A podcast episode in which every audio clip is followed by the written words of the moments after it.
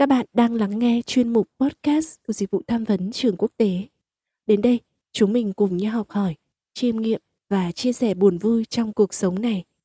Có thể chúng mình sẽ không giải quyết được mọi vấn đề trên thế giới, nhưng ít nhất chúng mình không cô đơn.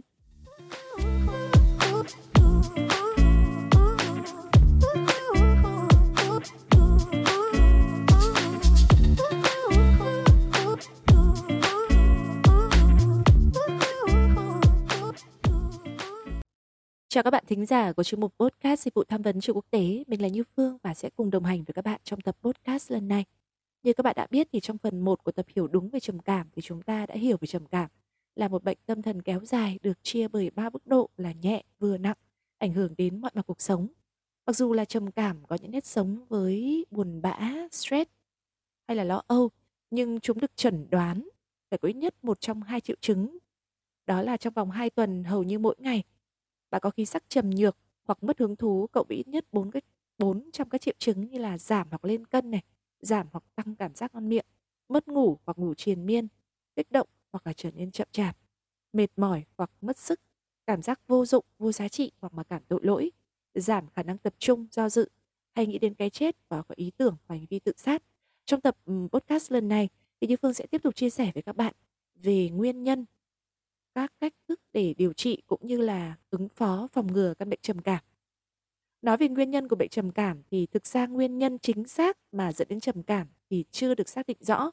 Nhưng mà từ những cái biểu hiện của người có trầm cảm thì các chuyên gia cho rằng có thể có một số các nguyên nhân chủ yếu như sau. Thứ nhất là về yếu tố di truyền. Tại sao mình lại nói tới yếu tố di truyền ở đây? Thực ra ít người tin rằng trầm cảm bị ảnh hưởng bởi yếu tố di truyền. Nhưng mà theo theo một số những nghiên cứu đã chỉ ra rằng có khoảng 46% các cặp song sinh cùng trứng sẽ cùng mắc trầm cảm. Và nếu bố mẹ mắc trầm cảm thì sau khi sinh con cái cũng sẽ có nguy cơ mắc bệnh trầm cảm cao hơn bình thường. Thứ hai là về nguyên nhân về giới tính. Mình nhớ là tập trước có chia sẻ với các bạn rằng là nữ giới, phụ nữ ấy, thì mắc bệnh trầm cảm cao gấp 2 lần so với nam giới. Nguyên do ở đây là phụ nữ thường phải gánh những công việc nhiều hơn như những công việc xã hội này, gia đình này, áp lực dồn nén. Con cái không có thời gian chia sẻ cũng như thời gian chăm sóc bản thân. Do đó mà nguy cơ mắc bệnh trầm cảm cũng cao hơn. Thứ ba là stress kéo dài. Căng thẳng hay là stress kéo dài sẽ làm mất cân bằng, mất cân bằng tâm lý, gặp phải chấn động mạnh về tâm lý như là mất người thân hay gặp những chuyện quá là sốc và nếu stress không được giải quyết thì cũng sẽ dẫn tới trầm cảm. Thứ tư là do ảnh hưởng bởi một số bệnh, các bệnh chấn thương sọ não này, tai biến mạch máu não, u não, sa sút trí tuệ cũng là nguyên nhân gây ra bệnh trầm cảm. Những người mà mắc những căn căn bệnh mà bệnh lý mà nghiêm trọng ví dụ như là ung thư này, đột quỵ hay bệnh tim thì cũng có nguy cơ cao mắc chứng trầm cảm về yếu tố nội tiết thì sự thay đổi chu kỳ kinh nguyệt, mang thai, sảy thai, giai đoạn sau sinh, tiền mãn kinh hay mãn kinh cũng chính là nguyên nhân bệnh trầm cảm ở phụ nữ ấy. Chúng mình vẫn nghe tới cái việc mà trầm cảm sau sinh ở phụ nữ là như thế. Thứ năm là những sự kiện chấn động hay còn gọi là những sang chấn tâm lý. Sự căng thẳng quá độ dẫn đến từ những sự kiện, những biến động trong cuộc sống thường ngày thì cũng sẽ gây ra căn bệnh trầm cảm. Bên cạnh đó thì những nguyên nhân như là mất ngủ thường xuyên, nếu mà bạn ngủ quá ít cũng sẽ làm ảnh hưởng đến các triệu chứng của bệnh trầm cảm. Vì vậy mà cái việc mà chúng ta quan tâm đến chu kỳ giấc ngủ cũng rất là quan trọng. Ngủ đúng giờ và ngủ đúng giấc. Những cái người mà có tâm lý hay bi quan thì những nghiên cứu cho thấy là những người có tính cách bi quan có nhiều khả năng trở nên bị trầm cảm hơn là những người sống lạc quan, vui vẻ và ưa sự chia sẻ. Do đó mà một thái độ sống tích cực, năng động và hòa đồng thì cũng sẽ giúp bạn tránh xa nguy cơ trầm cảm. Vậy thì đối với những bệnh nhân trầm cảm thì cái phương pháp điều trị là gì?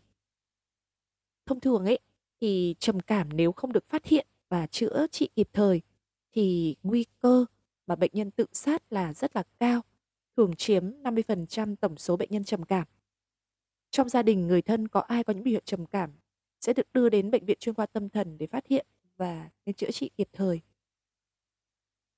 có những biện pháp về mặt hóa dược được chỉ định bởi các bác sĩ và chúng ta không được phép tự ý dùng thuốc. Dùng thuốc ở đây cũng phải theo phác đồ, theo kê đơn của bác sĩ. Và cái sự liên hệ với bác sĩ thường xuyên sẽ giúp cho chúng ta có thể tham khảo được những tác dụng phụ của thuốc để đưa ra những hướng giải quyết phù hợp. Đối với bệnh nhân trầm cảm thì cái chiến lược của bác sĩ đó là cắt các rối loạn cảm xúc, chống tái phát và phục hồi chức năng. Bên cạnh đó là những liệu pháp về mặt tâm lý. Ở đây thì có những chuyên gia, ờ, có những, ờ, chuyên gia, những nhà tâm lý, những những nhà thực hành tâm lý, tham vấn tâm lý bằng những cái phương pháp nghiệp vụ của họ thì sẽ giúp cho bệnh nhân trầm cảm, ờ, có thể giải tỏa, được chia sẻ. Và ở đây thì muốn là gia đình cần phải có, ờ, sự gần gũi, động viên bệnh nhân. Một số những phương pháp vật lý trị liệu như là so bóp trị liệu và châm cứu cũng có những tác dụng đối với những bệnh nhân trầm cảm. Vừa rồi là mình đã cùng chia sẻ với các bạn về những nguyên nhân và cách thức điều trị trầm cảm. Và với xu hướng gia tăng của trầm cảm hiện nay thì việc phòng bệnh là điều rất là cần thiết. Và với các bạn học sinh, sinh viên, các bạn lưu ý rằng là chúng ta là những đối tượng mà rất là dễ mắc trầm cảm. Nếu mà chúng ta không có một cái lối sống lành mạnh cũng như là cách ứng phó với căn bệnh này. Và ngay bây giờ thì dịch vụ tham vấn sẽ chia sẻ với các bạn những cái cách thức ứng phó để và phòng bệnh trầm cảm. Như chúng mình vừa chia sẻ trên thì stress căng thẳng kéo dài là nguyên nhân chính dẫn đến trầm cảm. Vì thế mà ở đây thì chúng ta cần phải giảm căng thẳng, được coi như là cách ứng phó với căn bệnh trầm cảm. Bởi vì căng thẳng mãn tính là một trong những nguyên nhân phổ biến có thể tránh được của bệnh trầm cảm. Việc mà chúng ta ở đây học cách quản lý và đối phó với căng thẳng được coi là điều cần thiết để có được một cái sức khỏe tinh thần lành mạnh và tối ưu. Để quản lý căng thẳng thì chúng ta có thể tránh xa phó nhiều việc này. Chúng ta nên học cách để sắp xếp thứ tự công việc ưu tiên. Cái thói quen ở đây mình muốn nói với các bạn trẻ đó là chúng ta cần lập kế hoạch công việc hàng ngày. Điều đó vô cùng quan trọng luôn. Bản thân dịch vụ tham vấn thường xuyên tiếp nhận các ca của các bạn. À, khi mà các bạn gặp những áp lực về công việc hoặc học tập thì thường xuyên là trong những giai đoạn mà chúng ta cảm thấy quá tải. Thì cách thức ở đây là chúng ta cần phải thường xuyên hàng ngày luôn lập cái kế hoạch. Ví dụ như là trước một kỳ thi chẳng hạn thì chúng ta nên lập cái kế hoạch để làm sao mà sắp xếp cái công việc học tập ôn thi một cách hợp lý tránh cái tình trạng quá tải.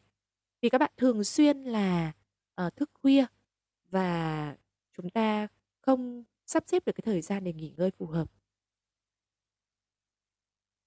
Cái việc ở đây nữa là chúng ta cần phải học cách để mọi thứ diễn ra mà chúng ta uh, có thể kiểm soát được. Chúng ta thực hành chánh niệm hoặc thiền định cũng sẽ giúp cho cái việc mà chúng ta giảm cái căng thẳng. Uh, bằng cái việc là chúng ta hít thở sâu. Khi mà chúng ta căng thẳng thì các bạn thì chúng ta cần phải luyện luyện thở hít thật là sâu và thở ra chậm rãi thực ra đây là cái phương pháp mà chúng mình thường xuyên chia sẻ với các bạn khi mà mỗi lần các bạn gặp những cái căng thẳng và lo lo âu. Để mà chúng ta có thể phòng ngừa được trầm cảm thì cái chế độ sinh hoạt các bạn nhé cực kỳ là quan trọng luôn. Và ở đây thì mình sẽ chia sẻ với các bạn về chế độ sinh hoạt ở đây. Chế độ sinh hoạt đây là gì? Thứ nhất, đó là chúng ta cần phải tập thể dục thường xuyên. Như mình nói ở đây thì ngoài việc tập thể dục thì cái việc mà chúng ta có thể đi bộ này, chúng ta có thể uh, thực hành một cái bộ môn thể dục thể thao nào đó như là đá bóng này cầu lông này rất là tốt Tập thể dục thường xuyên được coi là một trong những điều tốt nhất để bạn có thể làm cho sức khỏe tinh thần của mình. Theo các chuyên gia thì tập thể dục có thể điều trị và ngăn ngừa trầm cảm theo một số cách chính. Thứ nhất là làm tăng nhiệt độ cơ thể và làm dịu hệ thần kinh trung ương. Giải phóng các chất hóa học như là endorphin thì có thể giúp cải thiện được tâm trạng. Làm giảm các hóa chất của hệ thống miễn dịch có thể làm trầm trọng thêm chứng trầm cảm. Thế cho nên là việc mà chúng ta tập thể dục thường xuyên sẽ rất là có ích.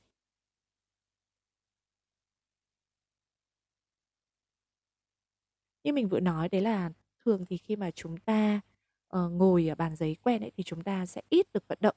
Cho nên là rất là khích lệ các bạn có thể đi cầu thang bộ thay vì thang máy. Đó và chúng ta cũng có thể luyện tập bộ môn như là yoga này hay là chúng ta có thể tham gia uh, những cái giải chạy và cũng có thể là chúng ta thực hành một cái bộ môn bất kể một cái bộ môn vận động nào đó bộ, môn thể dục thể thao để chúng ta có thể tăng cường được cái sức khỏe Không chỉ là về mặt thể chất đâu các bạn nhé, mà còn về cái sức khỏe tinh thần nữa. Chế độ sinh hoạt ở đây có liên quan đến việc là chúng ta cần ngủ đủ giấc.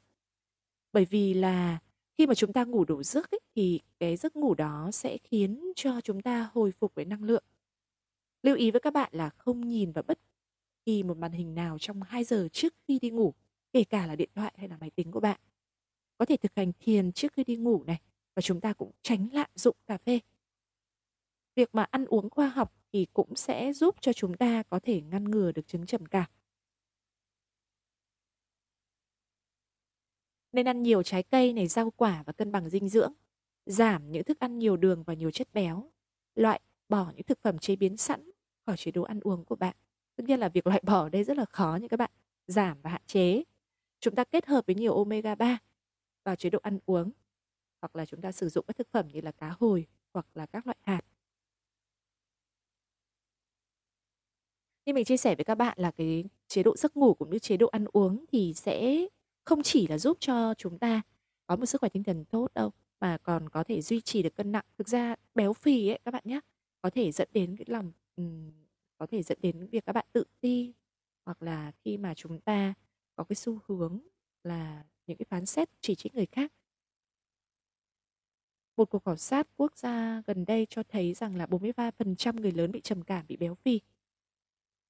Người ngoài ra thì người lớn bị trầm cảm thì có nhiều khả năng bị béo phì hơn những người mà không mắc bệnh trầm cảm. Thường xuyên tập thể dục, ngủ đủ giấc và ăn uống đầy đủ thì việc duy trì cân nặng sẽ được kiểm soát. Bên cạnh đó thì việc của chúng ta cần phải giảm và tốt nhất là không nên sử dụng các cái chất kích thích như là rượu bia hay là thuốc lá. Vừa rồi thì mình cũng chia sẻ với các bạn về cái việc của chúng ta cần giảm thiểu những căng thẳng bằng cách quản lý cảm xúc cũng như là chúng ta duy trì một chế độ sinh hoạt khoa học thì khi mà chúng ta cắt giảm được thời gian trên mạng xã hội thì cũng sẽ giúp cho cái việc à, ngăn ngừa trầm cảm. Nghiên cứu đã chỉ ra rằng là việc sử dụng mạng xã hội ngày càng tăng có thể gây ra hoặc góp phần vào chứng trầm cảm.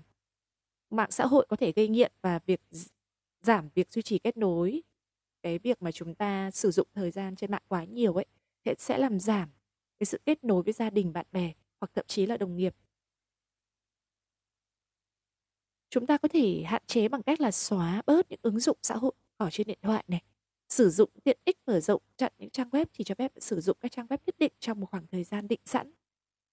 Và chúng ta sẽ đưa ra một cái nguyên tắc cho bản thân là chúng ta chỉ truy cập mạng xã hội có mục đích và tránh đăng nhập nhiều lần trong ngày hoặc là chỉ để làm gì đó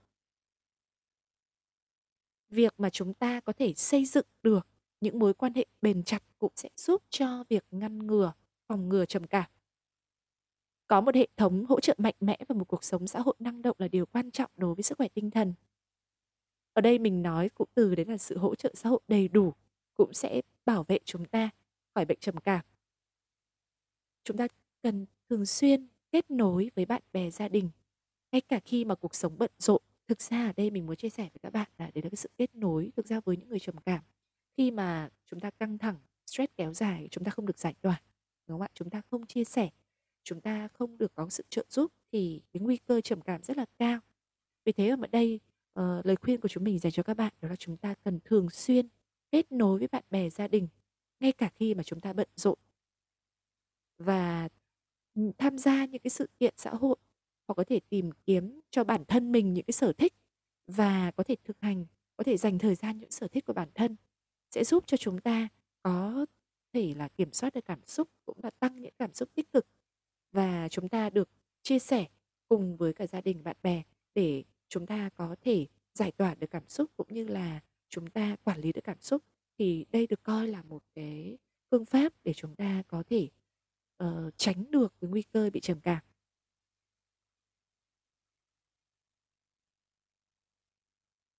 Thực ra thì chúng mình cũng lưu ý với các bạn là ở đây thì khi mà chúng ta xây dựng những mối quan hệ bền chặt ở đây là đối với bạn bè, gia đình, người thân. Nhưng chúng ta cũng cần lưu ý, đó là đối với những người mà chúng ta dễ khiến cảm thấy là bạn thân chúng ta tồi tệ thì chúng ta cũng hạn chế. Bởi vì là khi mà khi mà chúng ta có thể bị ai đó lợi dụng này, hoặc là những người mà gần như là có một cái cái năng lượng rất là tiêu cực đến đến chúng ta thì bản thân chúng ta cũng rất là bị ảnh hưởng. Vì thế mà ở đây muốn nói với các bạn là chúng ta cố gắng là tránh xa những người mà khiến mà bạn cảm thấy tồi tệ